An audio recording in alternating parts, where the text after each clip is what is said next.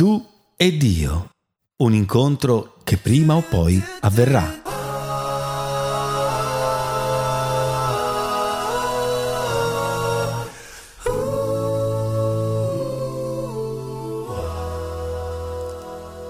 Pace cari fratelli, pace a voi tutti. Benvenuti all'ascolto di questo programma. Trascorreremo una mezz'oretta parlando di Dio e parlando con Dio. In queste ultime settimane non si parla d'altro che di coronavirus ed è più che comprensibile. Però in questi giorni ovviamente si parla pure della Pasqua in tono minore certamente, perché nel cuore di tutti noi c'è preoccupazione, c'è sofferenza e c'è anche un certo velo di tristezza per le innumerevoli vittime, per gli enormi, incalcolabili danni che questo fenomeno sta provocando alla nostra società. E sono danni per oggi e purtroppo anche per domani, non sappiamo per quanto tempo ancora, però è Pasqua, se ne deve parlare. Si tratta di una ricorrenza di assoluta importanza, una festività importante. Ma qual è l'importanza di questa festività? Ahimè, purtroppo l'aspetto commerciale e consumistico sembra aver soffocato, annullato il significato, il valore profondo di questa festa. Peraltro quest'anno le severe restrizioni imposte dalla legge opportunamente soffocheranno a loro volta anche questo aspetto della festività.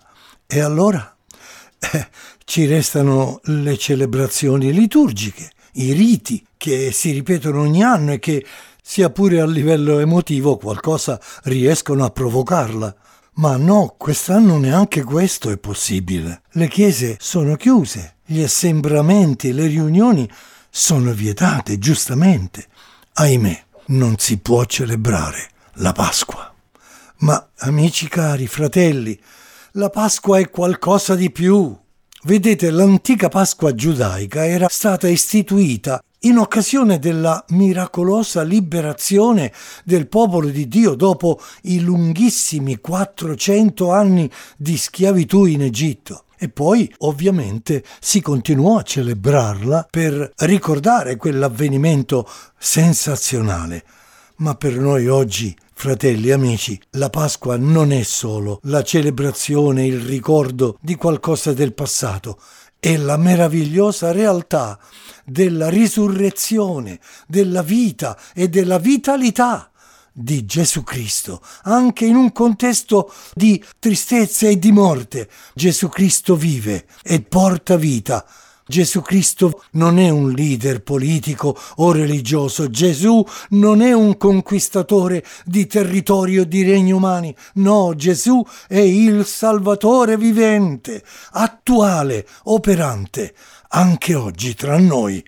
Amici, fratelli, questo è il Cristo che annunciamo e che in questo periodo così difficile, triste, alimenta la nostra fiducia. Guardiamo a Lui. Briciole di pane per nutrire lo spirito.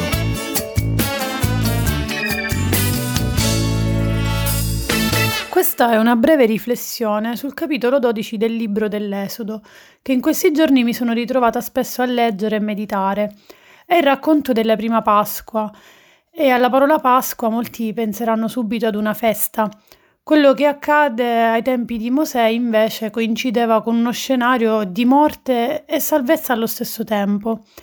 Il popolo di Israele aveva assistito alle piaghe che avevano colpito l'Egitto e la morte stava portando via decine e decine di persone. Non posso fare a meno di pensare al tempo che stiamo vivendo. Il popolo di Dio aveva ricevuto delle indicazioni che, se rispettate, lo avrebbe tenuto al sicuro. Dio aveva ordinato loro di starsene chiusi in casa, di prendere un agnello senza macchie e senza difetto, di sacrificarlo e consumarlo con delle indicazioni specifiche. Non doveva avanzare nulla e se un agnello era troppo per una sola famiglia, allora questa doveva unirsi con un'altra. E questo mi fa pensare che quello che una sola persona non riesce a fare può farlo una comunità. Da qui possiamo imparare la forza che risiede nel gruppo. Bisognava mangiare l'agnello accompagnato da erbe amare. Non era proprio il pasto di una festa e non sarà stato neanche bello mangiare mentre fuori dalle loro case i figli degli egiziani morivano. Un po' come quando noi ceniamo e al TG passano notizie di morte. Il pane non conteneva lievito e bisognava essere pronti per partire, le tuniche raccolte sui fianchi, il bastone in mano. Dio aveva anche ordinato di segnare le porte delle proprie case con il sangue dell'agnello e questo gesto li avrebbe salvati dalla morte. Non c'era assolutamente alcuna certezza che avrebbe funzionato davvero. C'era solo l'esatta istruzione di Dio attraverso Mosè e dovevano fare affidamento su di essa. Questa sì che si chiama fede. E noi? Ci è stato chiesto di stare in casa e ci viene detto che stando a casa siamo protetti e proteggiamo gli altri. Attraverso l'ubbidienza possiamo aiutare il prossimo. Se il cibo ci avanza, possiamo e dobbiamo condividerlo con i nostri vicini, ora che la gente improvvisamente non può permettersi neanche di fare la spesa. Ci dicono ogni giorno di usare disinfettanti, di mettere i guanti, di togliere le scarpe in casa, di stare distanti dagli altri e non sappiamo se tutto questo funzionerà al 100%, ma sono istruzioni date da chi ci governa e noi siamo tenuti ad ubbidire e ad avere fede. Fede a volte significa anche che dobbiamo affidarci completamente alle istruzioni di Dio e fare semplicemente quello che Lui ci dice. E dato che Dio ci chiede esplicitamente di ubbidire ai nostri governanti, credo che si possa assolutamente affermare che bisogna rispettare le indicazioni e avere fiducia. Ci vuole proprio molto coraggio e fiducia. Emanuele.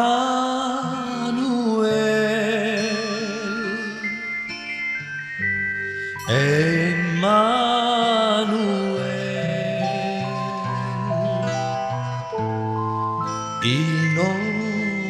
suo Emanuele,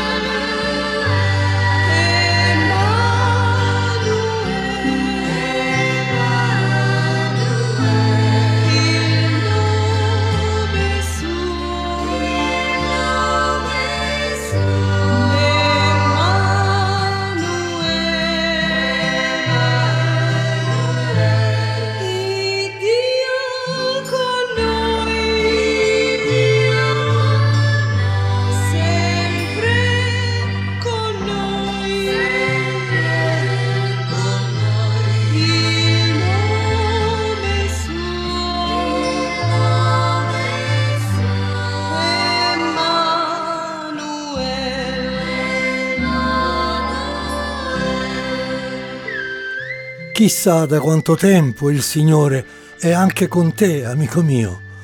Però tu non ci badi, non gli dai retta, neanche ti ricordi di Lui. La sua amicizia è preziosa, ma non deve essere trascurata, bisogna coltivarla. Invoca, invoca il Signore con semplicità.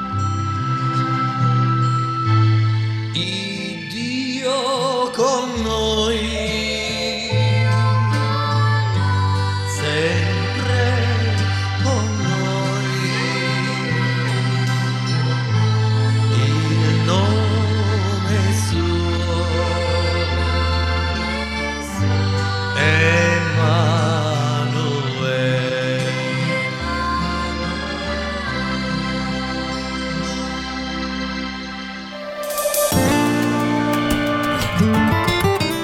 Spieghiamoci meglio, affinché le cose di Dio siano chiare per tutti. In questi giorni si parla tanto di quarantena e il numero 40 torna spesso nella storia biblica.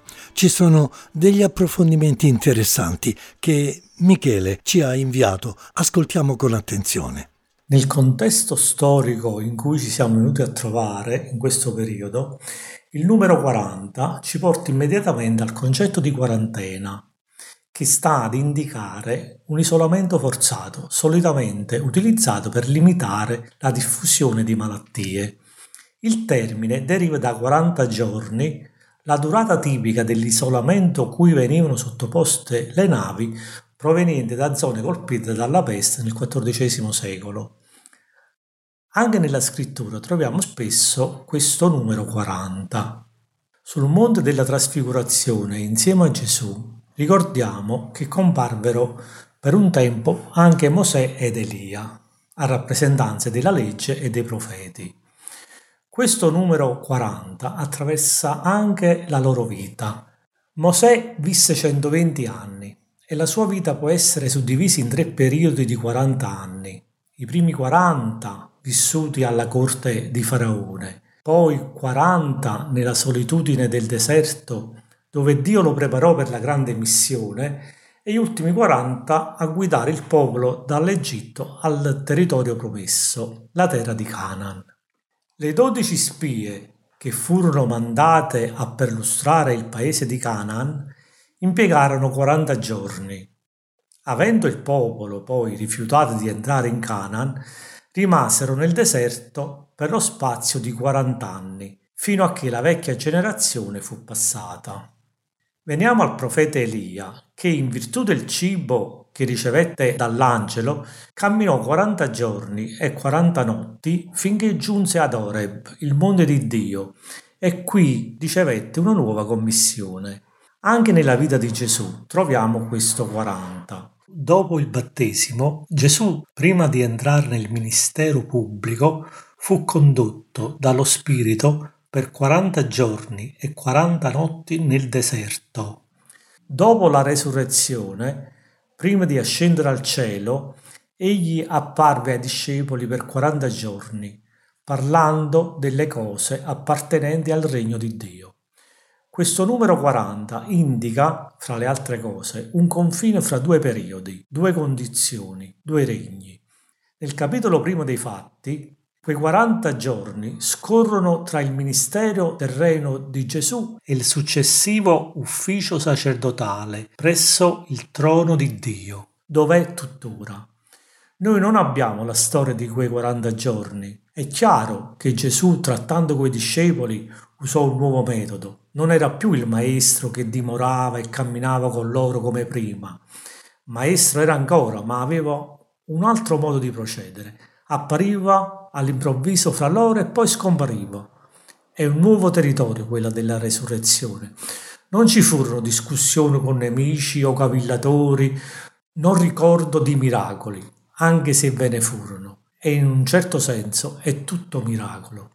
Tutto è più rapido e vasto nella vita della resurrezione, come se il tempo e lo spazio non contassero più. Delle relazioni di Gesù con i discepoli durante quei 40 giorni sappiamo poco. Dio vuole che cominciamo a vivere la vita della resurrezione, oltre al visibile e alla lettera, ed entriamo in una più intima personale relazione con Lui, il quale ci ammaestra in spirito. Così Paolo scrive a Timoteo, e senza nessuna contraddizione grande è il mistero della pietà. Colui che è stato manifestato in carne è stato giustificato nello spirito, è apparso agli angeli, è stato predicato tra le nazioni, è stato creduto nel mondo, è stato elevato in gloria. Tutta la carriera di Gesù in poche parole tra l'altro leggiamo è apparso agli angeli. Ciò si riferisce alle apparizioni di Gesù dopo la resurrezione e dà una chiave per intendere quei 40 giorni.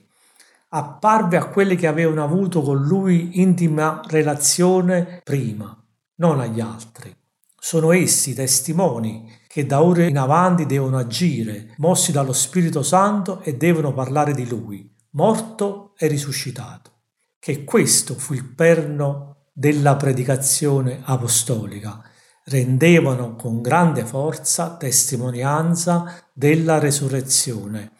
Uomini che avevano veduto udito e che non potevano tacere e che non potevano ubbidire agli uomini, pur rispettandoli, giacché vedevano colui che agli occhi terreni è invisibile. Egli apparve e disparve dinanzi a uomini chiamati d'ora in avanti a vivere come angeli e diede loro comandamenti per mezzo dello Spirito Santo. Vorremmo sapere quali e quanti fossero, ma inutilmente, perché il suo piano è di volere sempre comandare per mezzo dello Spirito Santo, anche oggi. La Chiesa è un popolo di risuscitati. Il Signore vuole sviluppare in noi i sensi della nuova creatura e donarci una vita più ripiena del suo Santo Spirito, perché è Lui, lo Spirito Santo, che ci dà la rappresentazione viva di Gesù. È tutto di Lui. E anche se noi non l'abbiamo visto in carne, siamo anche noi privilegiati e lo contempliamo giubilando di allegrezza ineffabile e gloriosa. Dio ci dia grazia di vivere all'altezza della nostra vocazione. Amen. Credo nella sua divinità.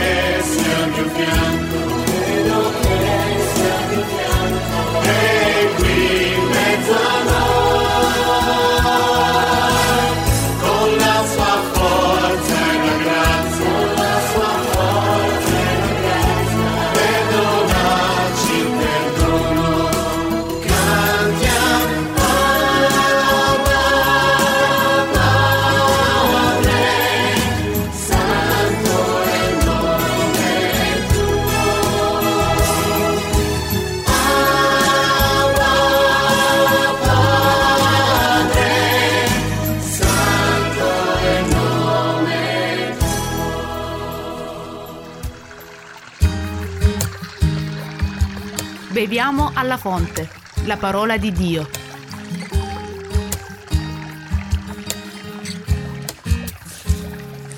In questo periodo si festeggia la Pasqua, si commemora l'avvenimento glorioso e unico della morte e della risurrezione del Figlio di Dio.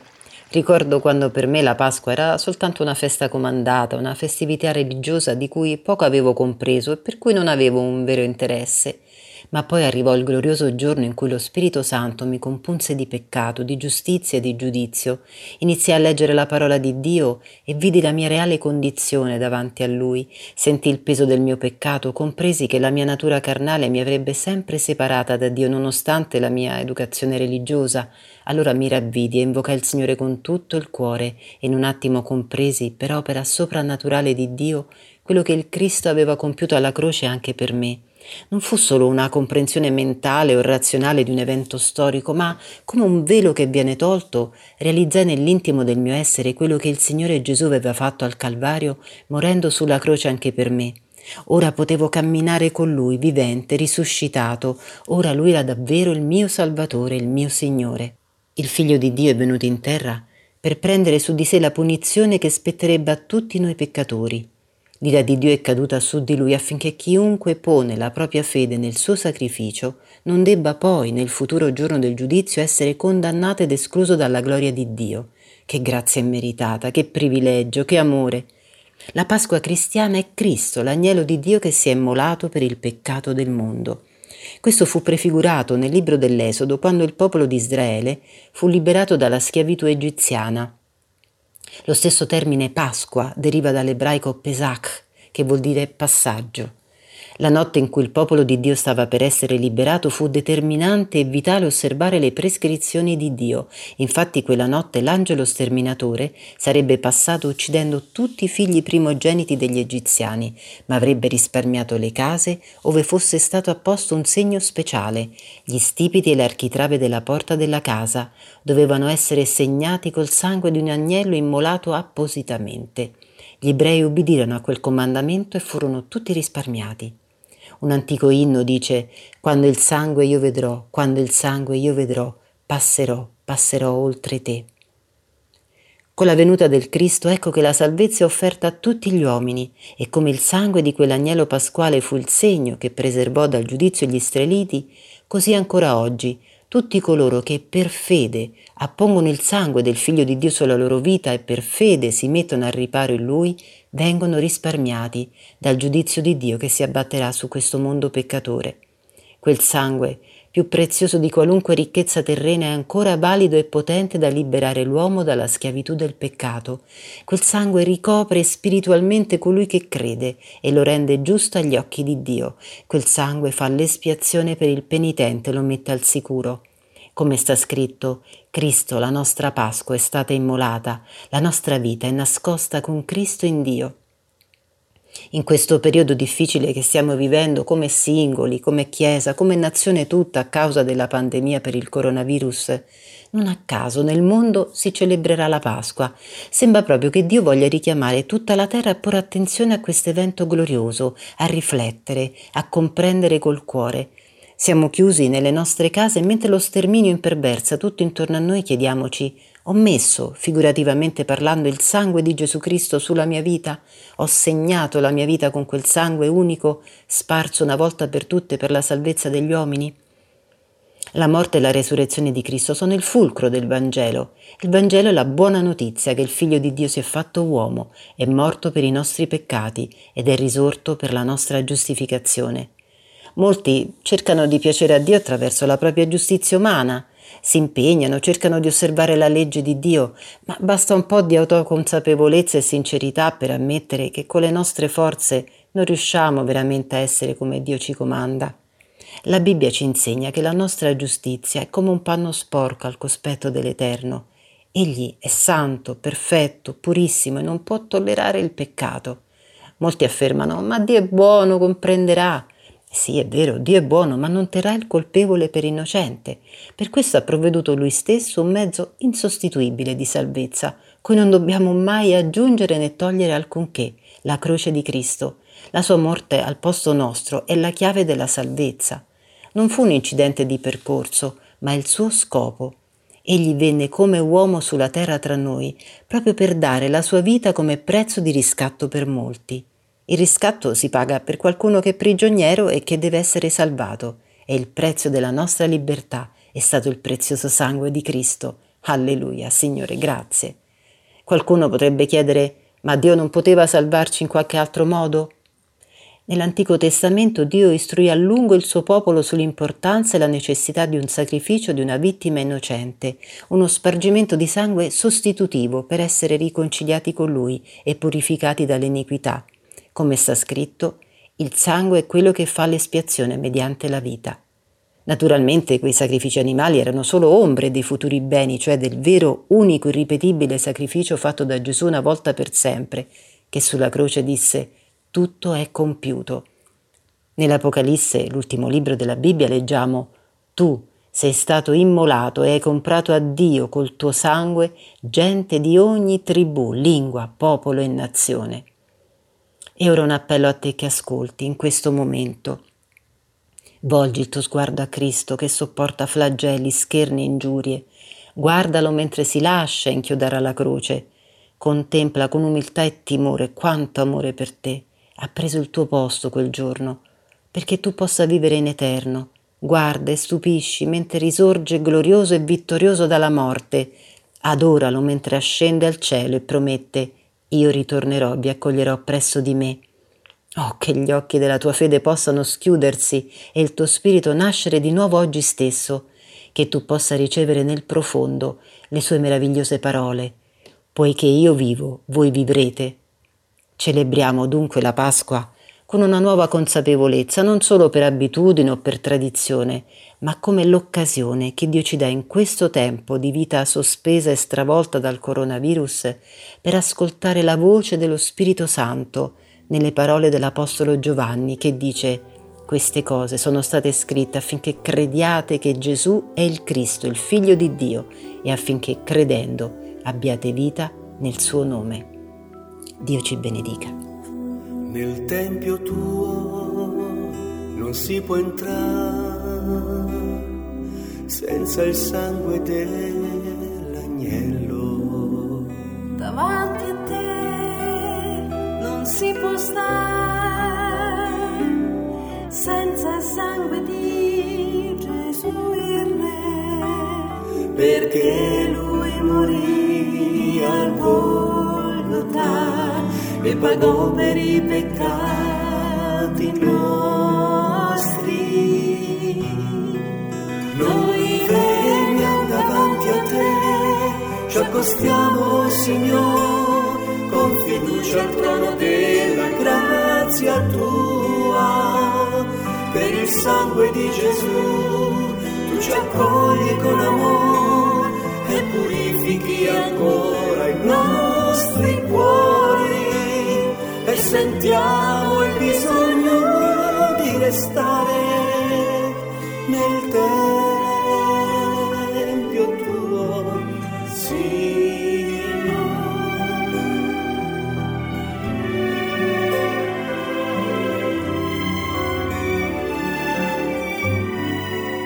Sì, fratelli, una grande verità. La vera Pasqua questo ci ricorda. Gesù è morto per riconciliarci con Dio. Nel tempio tuo non si può entrare senza il sangue dell'agnello. davanti a te non si può stare senza il sangue di Gesù il Re, perché lui morì al Golgotha e pagò per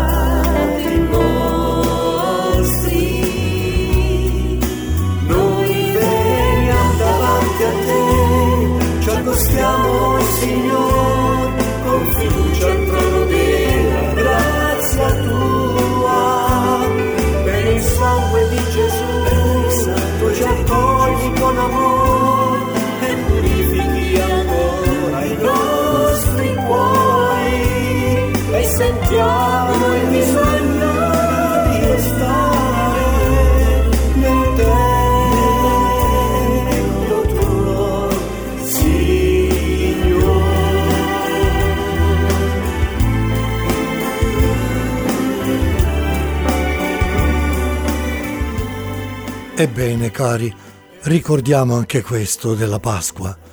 Quando Gesù spirò sulla croce, il sole si oscurò, ci fu un'eclisse totale, ci fu un terremoto, si aprirono alcune tombe e i morti che vi giacevano sono risorti. Ma la cosa più importante fu quella che avvenne nel Tempio di Gerusalemme. La cortina che separava inesorabilmente il luogo santo dal luogo santissimo si aprì, si squarciò dall'alto in basso, rimuovendo per sempre quello che fino a quel giorno era stato un limite invalicabile e che da quel giorno in poi è stato invece mirabilmente un ponte di collegamento tra l'uomo e Dio.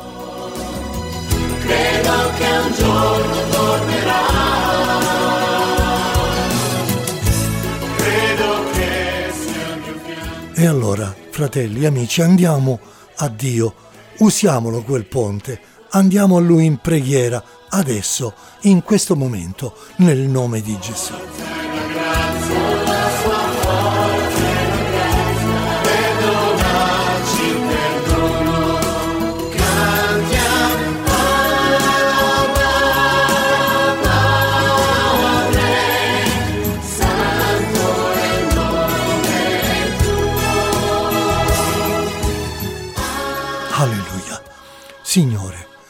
Dio nostro, grazie per l'opera di salvezza compiuta al Calvario. Grazie per il nome di Gesù che ci è stato dato per venire a te, sapendo di essere accettati per Lui. In questo momento, Signore, guarda con amore verso quanti si trovano nella prova, nella malattia, nel dolore, forse nel lutto. Signore, è un periodo di grande difficoltà, di grande sofferenza. Parla al cuore dell'uomo in questo grande travaglio che sta affliggendo l'intera società. Dacci, Signore, intelligenza, saggezza per riconoscere il nostro peccato e venire a te con umiltà, con timore, per essere salvati e ristorati. Questo, Padre, soprattutto questo ti chiedo, ti chiediamo insieme in questo momento, nel nome di Gesù. Amen.